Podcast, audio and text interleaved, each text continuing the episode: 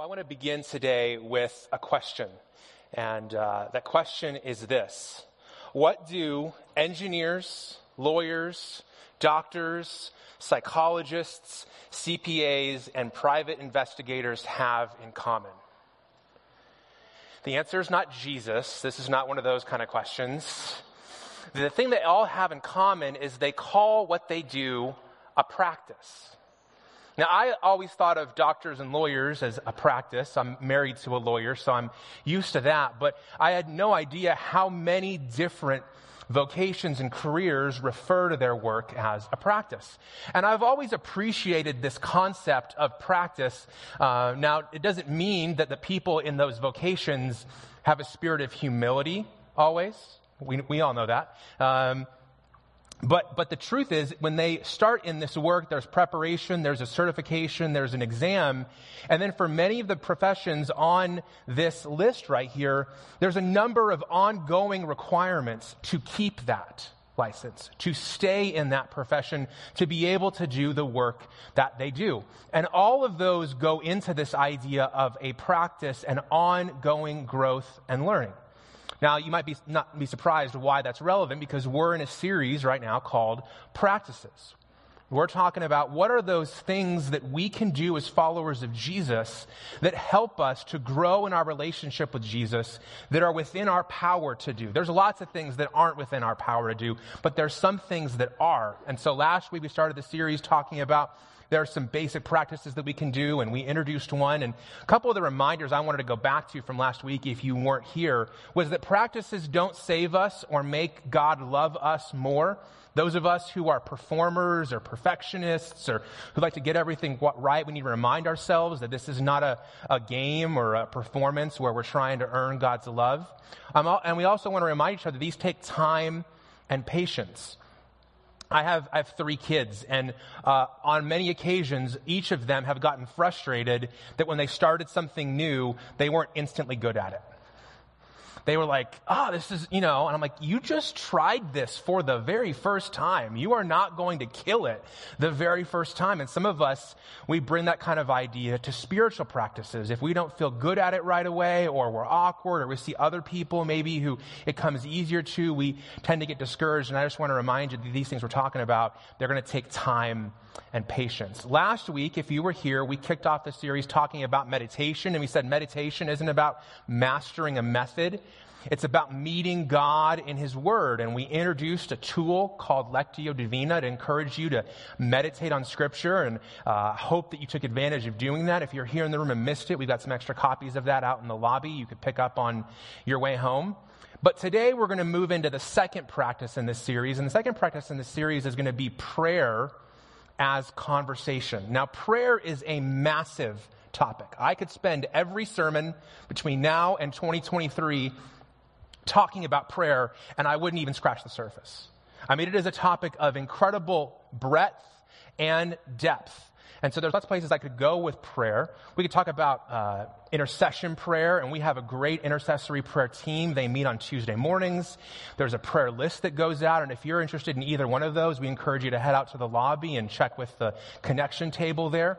But today we're going to talk about prayer as conversation. And before I introduce the big idea, I just want to acknowledge that sometimes as a pastor, I see responses, or I've been where you are when the topic of prayer comes up, and I can feel the inward groan. Sometimes it's like, prayer again.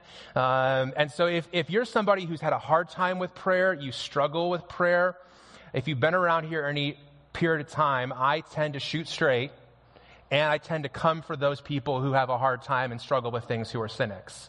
So if that's you, just hang in there. I'm going to get to you today. So here's the big idea we're going to talk about this morning, that relationships grow through conversation, especially our relationship with God. If you're in a relationship with anyone, a person or God, and there's no talking and there's no listening, that relationship is not growing. It's probably atrophying. All relationships grow through conversation, especially our relationship with God. And so what we're going to do today is we're going to talk about four realities about conversation and prayer, about God and prayer and us. And if you're taking notes, here's the first one. Jesus gave us a vision of conversational intimacy with God. Conversational intimacy, that's a phrase we're going to talk a lot about this morning. So if you have your Bible with you today, I want to encourage you to open up to the book of Matthew, chapter 22. We're going to be, Luke chapter 22. I messed that one up. Luke chapter 22.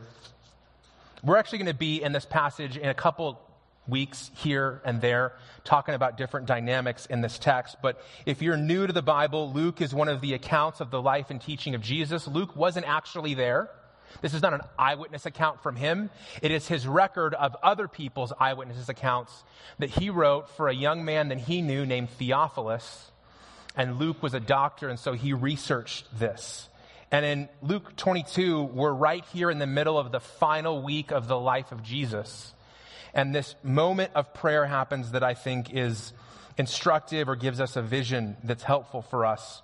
And I want to invite you to stand as we read God's word together this morning. If you don't have a copy of the Bible, you can just watch on the screen. It begins with the word he, and that he is Jesus. Jesus went out and made his way as usual. So that's a different color for a reason. We'll come back to that. To the Mount of Olives, and the disciples followed him.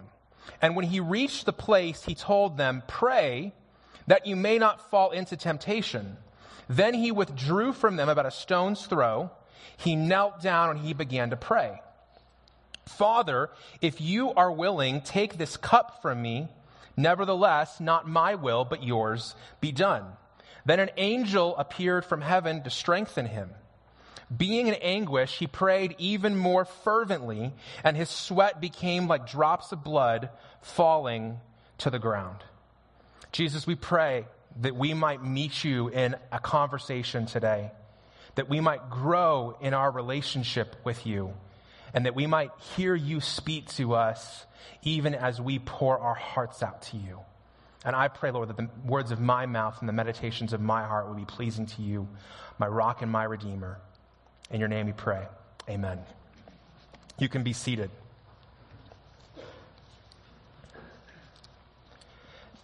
Now, I'm not saying in this idea that Jesus gives us a vision of conversational intimacy that I expect or even Jesus expects you to bleed through your prayers. Be really clear on that. What Jesus does here, we now understand scientifically, is that the capillaries in his forehead burst because of the intense stress, anguish, and anxiety he had about going to the cross. They mixed with his sweat glands, and he began to sweat drops of blood in prayer. And that's not the vision part. But what we do see here in Luke 22 and in other places is that Jesus has a tremendously honest relationship with his Father, and he has a conversation with him about everything that he's going on and all the things that he's feeling. And earlier in Luke 22:39, we saw a phrase that said, "as usual." In another place, in Luke 5:16, Luke writes, "Yet he often withdrew to deserted places and prayed." It was the custom of Jesus, it was the usual pattern of Jesus to pull away and have a conversation with his Father that was real and honest and true. And Jesus didn't wait for a beautiful moment when everything was going well. He didn't wait for an idyllic location, a beautiful place to pray. It says that he often went to deserted places, barren places, wilderness places, and there he had a conversation with God. And I think this should be instructive for us, that Jesus had an ongoing, recurring, sustained conversation with his Father about anything and everything. So if you're somebody who's maybe new to faith or you don't feel like you're really gifted at prayer, I want to encourage you to follow the vision of Jesus and the model of Jesus and just begin to talk about whatever it is that's on your heart that you're going through. Because if it's important to you, it's important to God. And if it's on your mind, he wants to hear about it from you in the same way that Jesus did. Sometimes we get this idea that we can only pray when the environment is right and we set everything up. We have that candle going, you know, we just feel right. We've got this great, beautiful vista. And yet what we see with Jesus is that you don't need beautiful places or flowery language. What you need to do is to pursue intimacy. Sometimes the moments that we meet God in the most intimate ways are the gnarliest places in our lives, not the most beautiful places. And sometimes the best prayers aren't the ones that have the most flowery language. They're the ones that are the most honest. Jesus once compared two people who were praying, and one used really flowery language, but was really a hypocrite.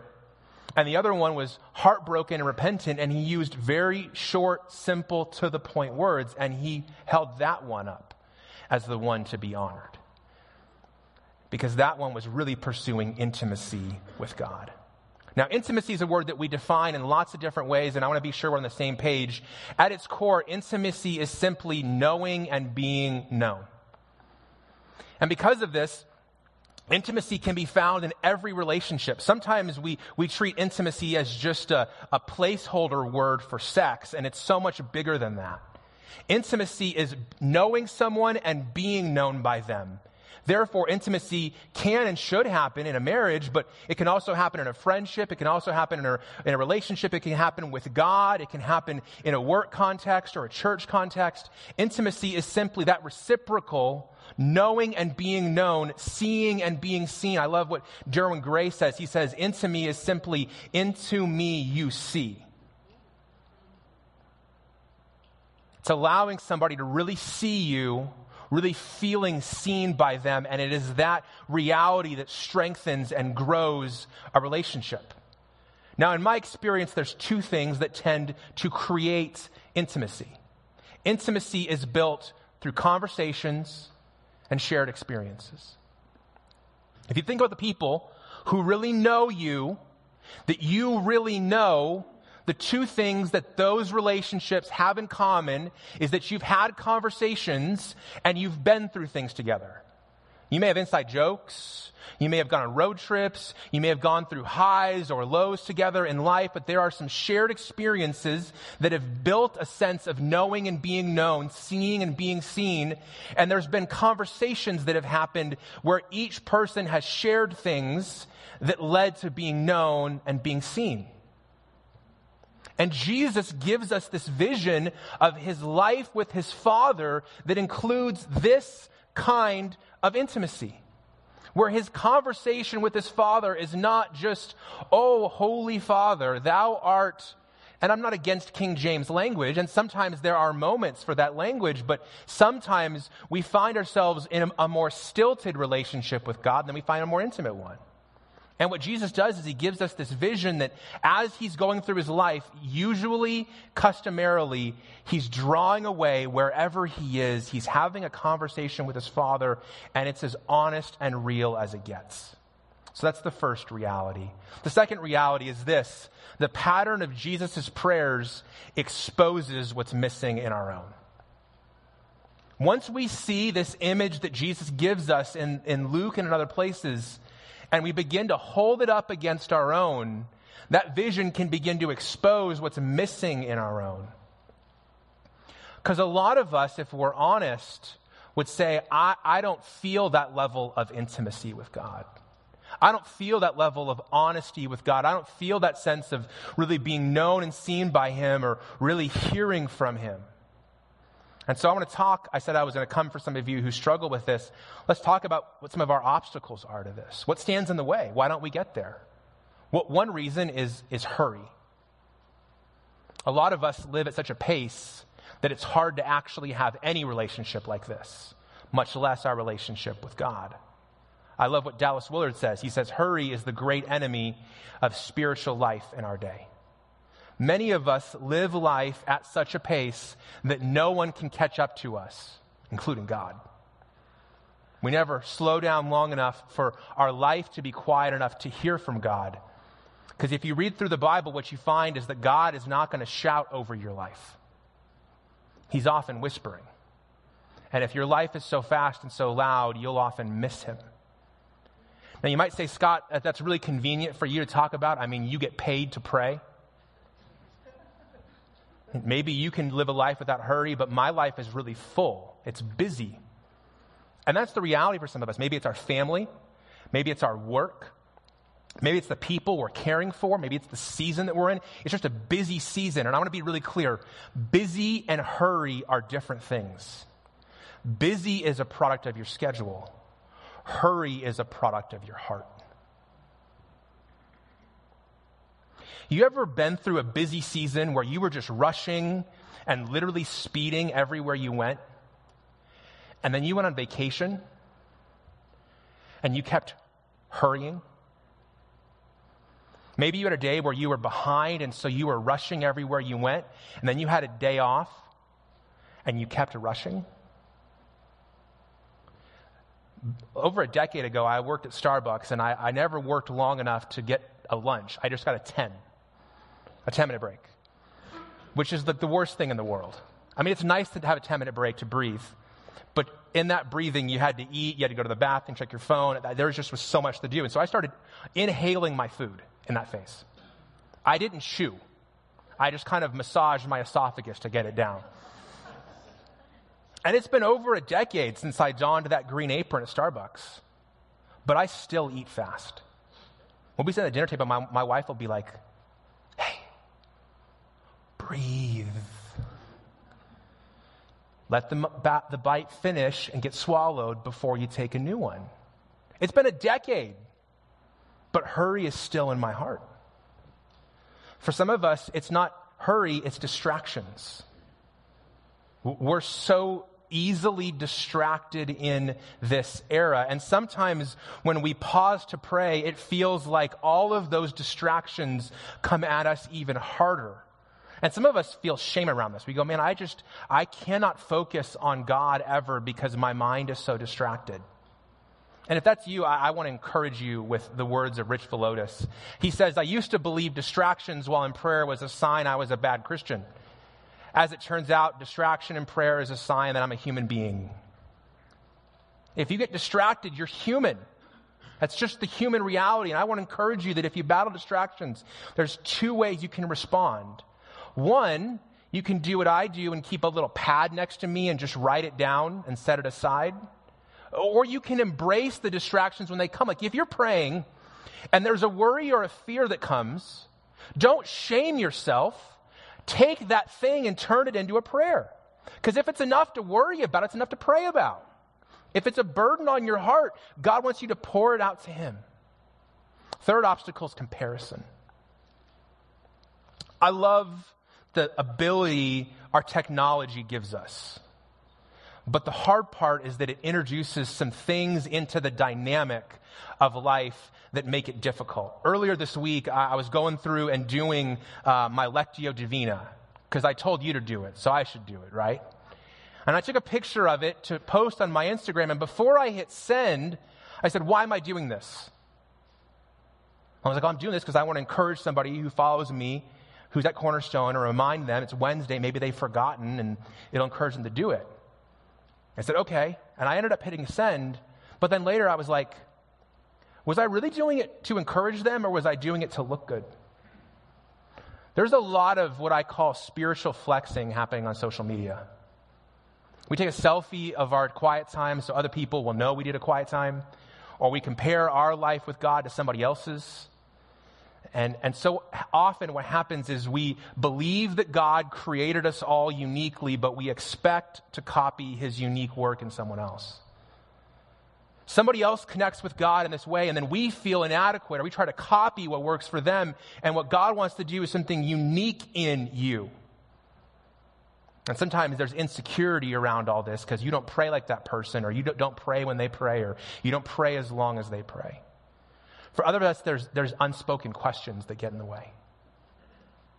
And if you're honest, the reason why you struggle with conversational intimacy with God is questions like this. Why did God allow that to happen? Or why didn't God allow that to happen? You know, what if I pray about this and God doesn't come through like I want Him to? What if God doesn't answer the prayer the way that you're hoping for or expecting? Or maybe you're asking the question, how could somebody who loves me and is sovereign over all the world allow this to occur?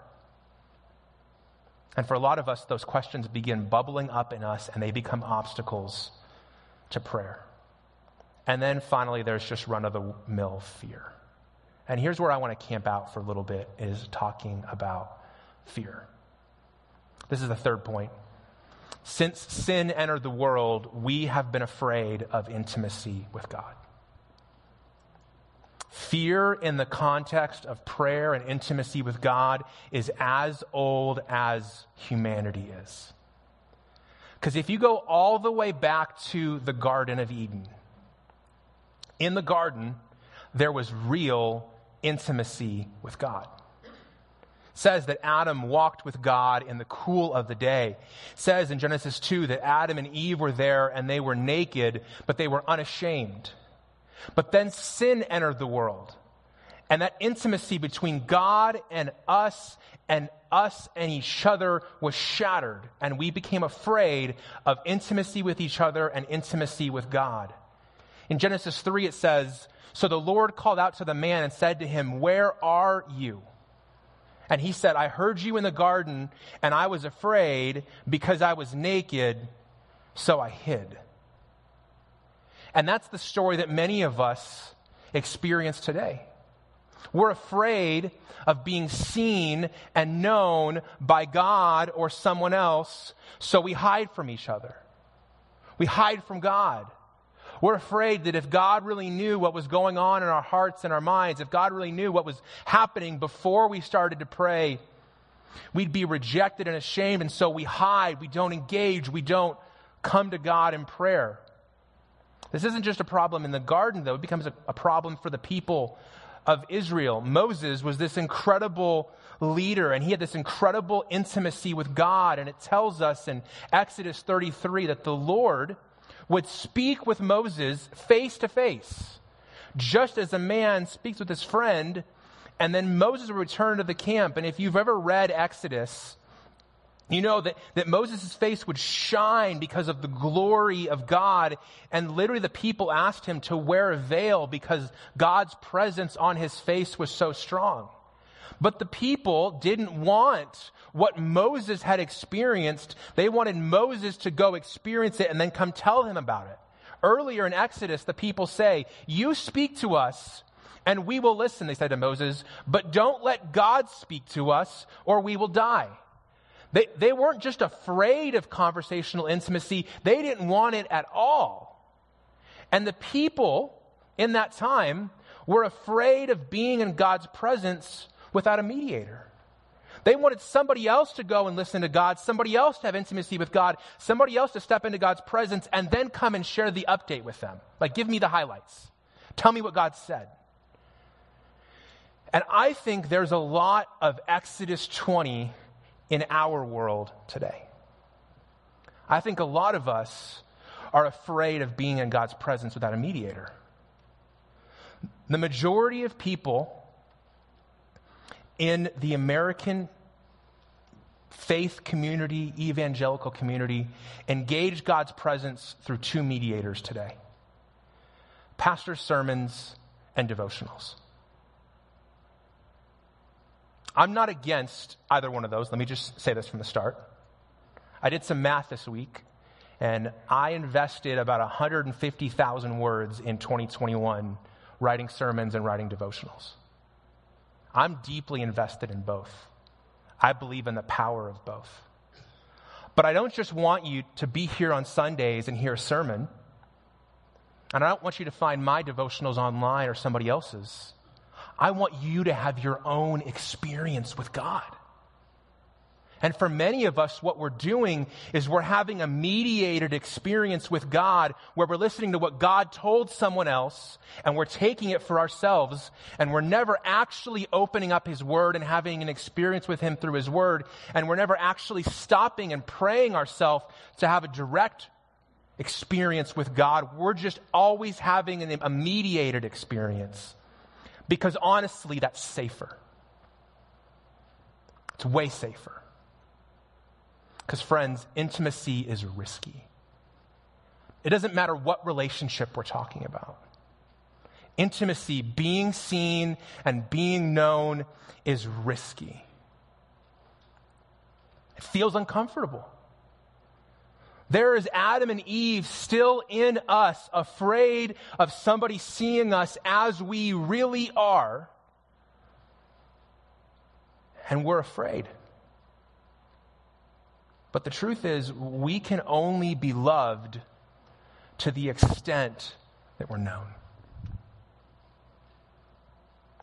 And God created us with this desire and longing to be loved and to love. It's one of the reasons why Jesus told us the greatest commandment was to love the Lord your God with your heart, soul, mind, and strength, and love your neighbor as yourself. That's the passage I ended up by mistake in this morning earlier. That's Matthew 22.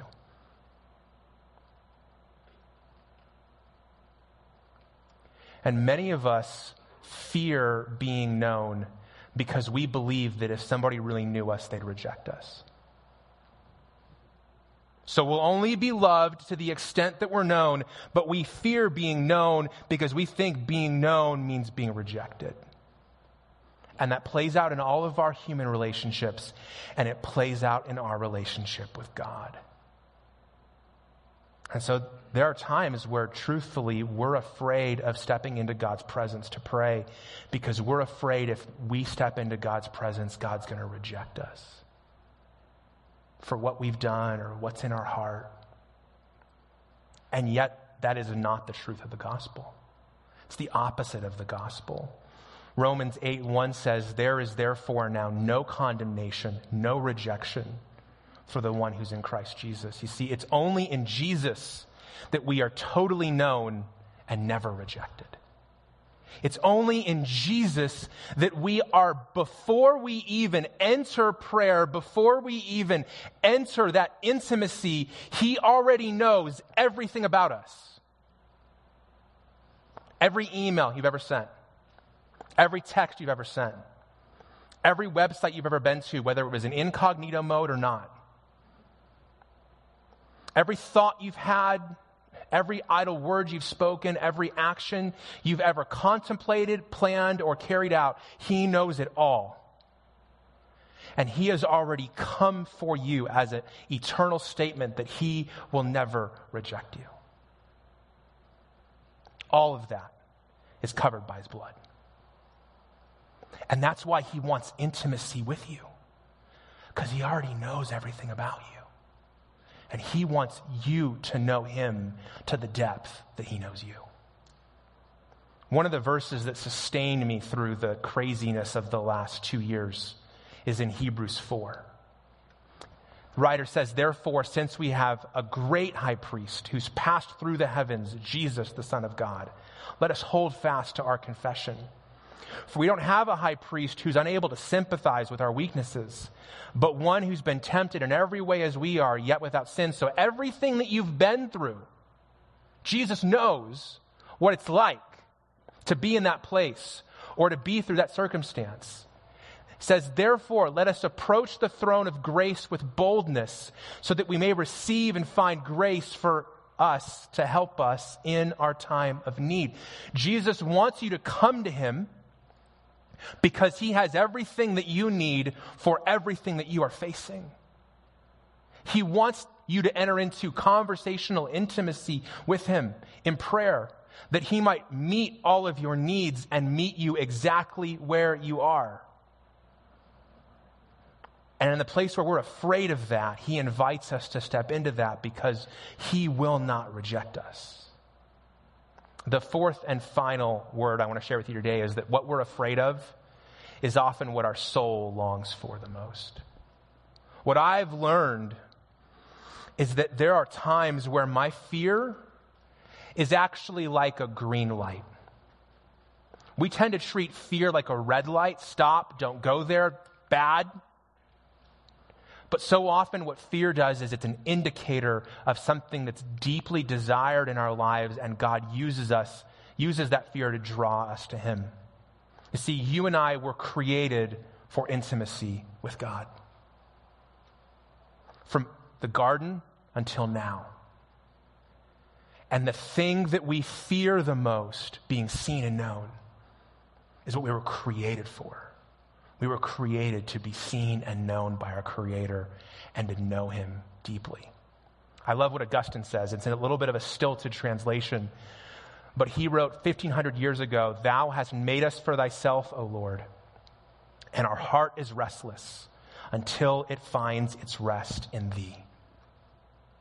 And when we find that intimacy with God, we find something that our soul longs for, that we were created for. And so if you're like, "Scott, I'm new to this. This is a lot to take in," here's what I would encourage you.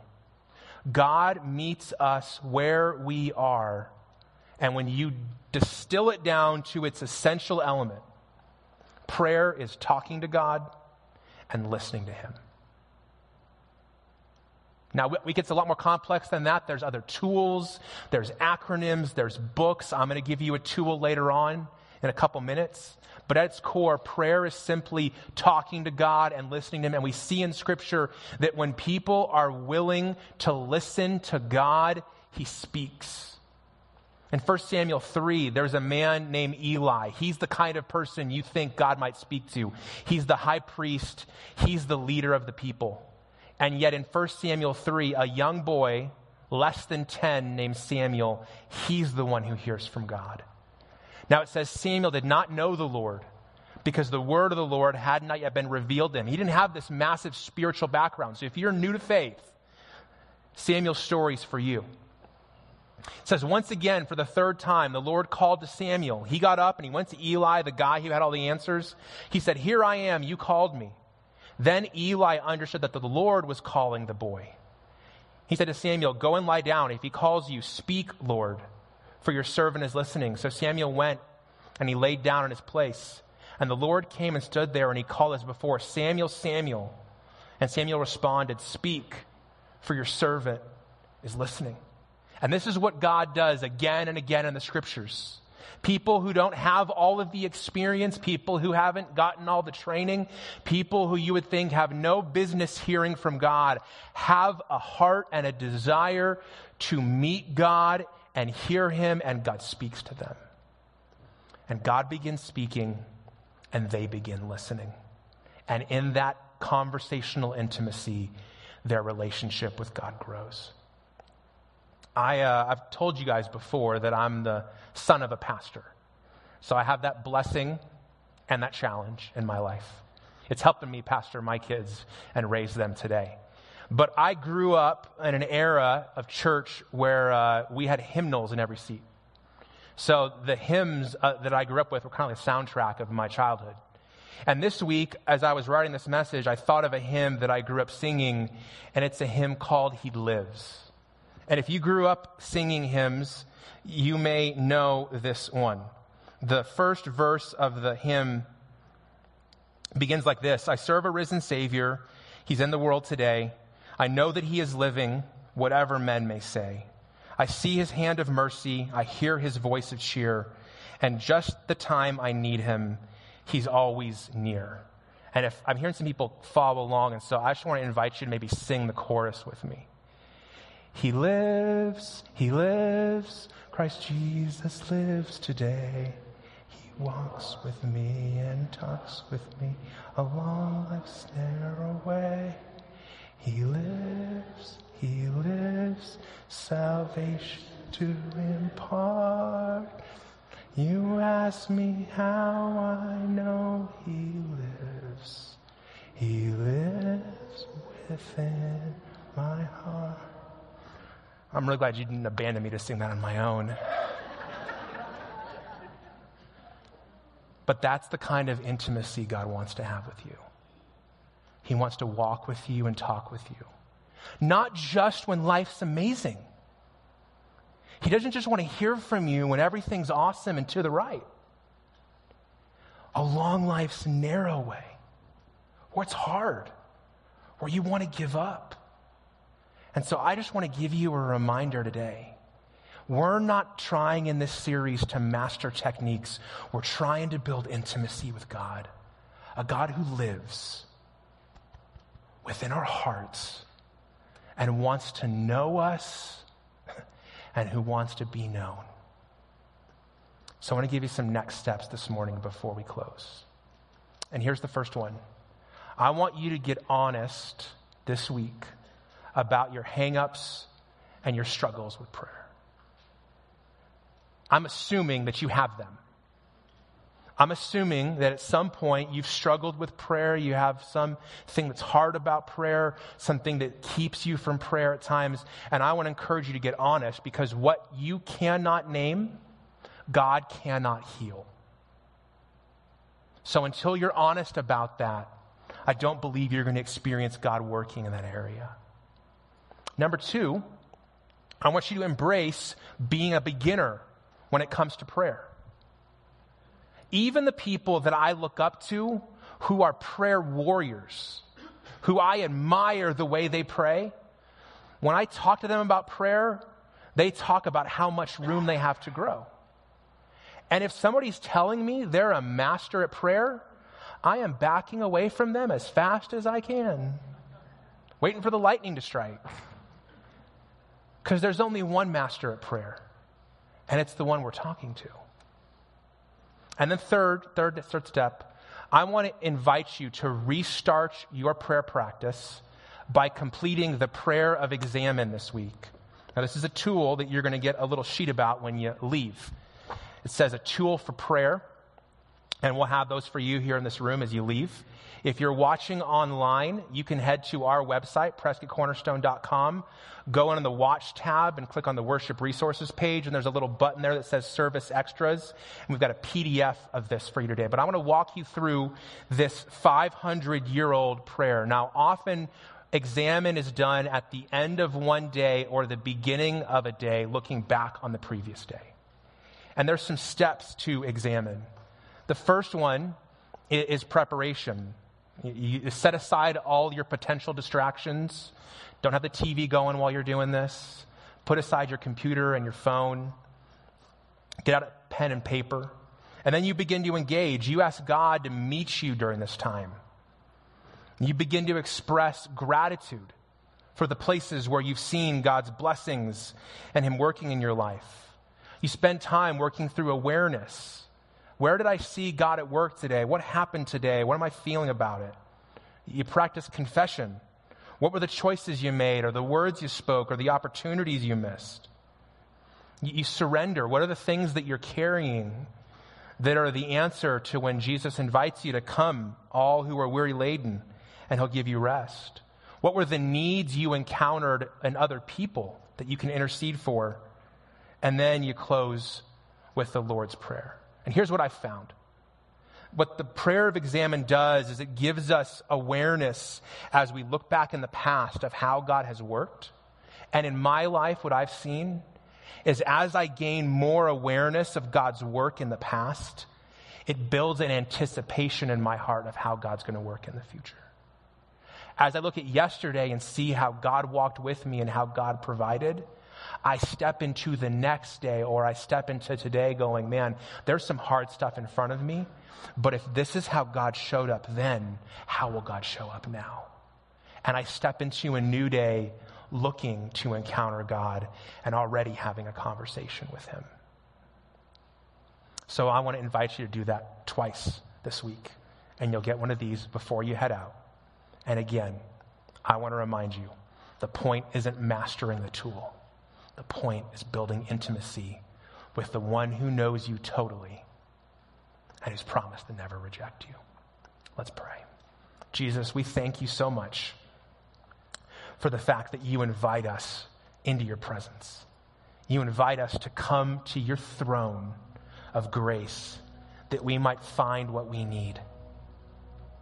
Jesus, I know there's some people in this room, some who are watching online, who have a strong, strong prayer life with you. And I thank you for that. And I pray that that would touch the lives of so many as they continue that in 2022. But I also know that there are some who are just beginning in prayer. And I pray that you would build their confidence as they begin to just talk with you and pour their heart out about what they're going through and listen for you to speak to them through your word and through prayer. I pray for those who have wrestled in prayer, kind of written it off. They've got hang-ups and struggles, and I pray that as they get honest about those this week, that you would meet them, that you do some inner healing in those places. They might get back in touch with the truth of your gospel and meet you in the place where you want to remind them of the safety of being known by you, being accepted by you, being loved by you. Jesus, there are some burdens that we're carrying today about what's headed up in our lives or maybe what we're facing right now. And I pray that you would build in us this year a deep and real dependence on you. That we don't just need you during the hard times, or we don't just need you in certain seasons. We need you every day. And as we depend on you, Jesus, we grow in our intimacy with you that you created us for from the very beginning. In your name we pray. Amen.